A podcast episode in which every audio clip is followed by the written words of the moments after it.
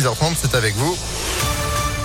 Bonjour Sandrine. Bonjour Phil, bonjour à tous. À la une à Lyon, l'auteur présumé du jet de bouteille sur le Marseillais Dimitri Payet dimanche soir à Dessine, jugé aujourd'hui en comparution immédiate. Il est poursuivi pour violence avec arme par destination dans une enceinte sportive. Le joueur de l'OM et le syndicat des joueurs professionnels ont porté plainte contre lui.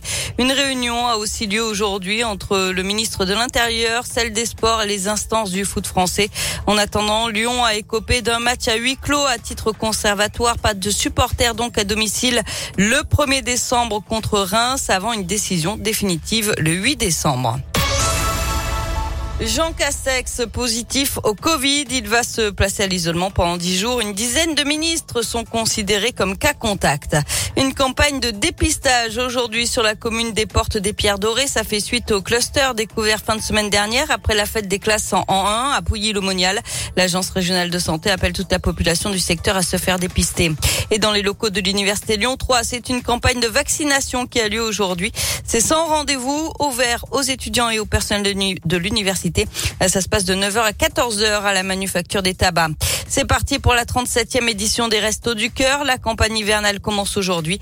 L'association alerte sur l'aggravation de la précarité des plus démunis provoquée par la crise sanitaire.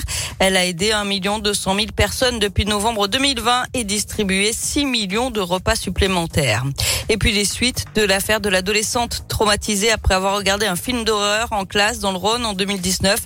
Les parents de cet élève de quatrième demandaient une indemnisation à hauteur de 11 000 euros. Ils ont finalement été déboutés d'après le progrès. La justice a estimé qu'aucune faute de nature à engager l'État n'avait été commise. Allez, on termine avec cette appli spécialement conçue pour les plus de 60 ans dans le Rhône. Elle est lancée, elle a été lancée il y a une semaine tout juste. On vous en a déjà parlé sur Impact FM. Ça s'appelle Senior Connect. On y trouve des idées sorties dans le Rhône, mais aussi des échanges de services. L'application totalement gratuite existe déjà dans d'autres villes de France, mais c'est la première fois qu'elle est développée au niveau d'un département. Thomas Ravier, vice-président du conseil départemental en charge des solidarités, de l'autonomie et de la santé, nous explique pourquoi. La question de l'isolement et de la solitude est un des grands enjeux qui est de plus en plus euh, fort. Et euh, la pandémie du Covid nous a montré à quel point c'était euh, encore plus prégnant que ce qu'on pouvait penser. 71% des seniors plus de 60 ans sont connectés.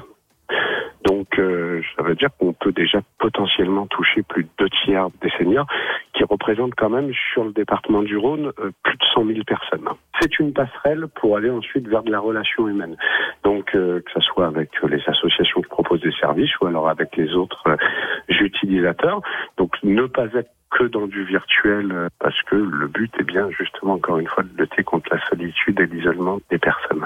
Et l'autre objectif, c'est de numériser tous les services du département en rappelant pour celles et ceux qui préfèrent les échanges réels qu'une vingtaine de maisons du Rhône existent. Budget de l'application pour le département, 40 000 euros la première année, la moitié de moins les années suivantes. Eh ben merci beaucoup Sandrine. Retour de l'info avec vous à 9h et à tout moment sur ImpactFM.fr. À tout à l'heure. À tout à l'heure. Météolion.net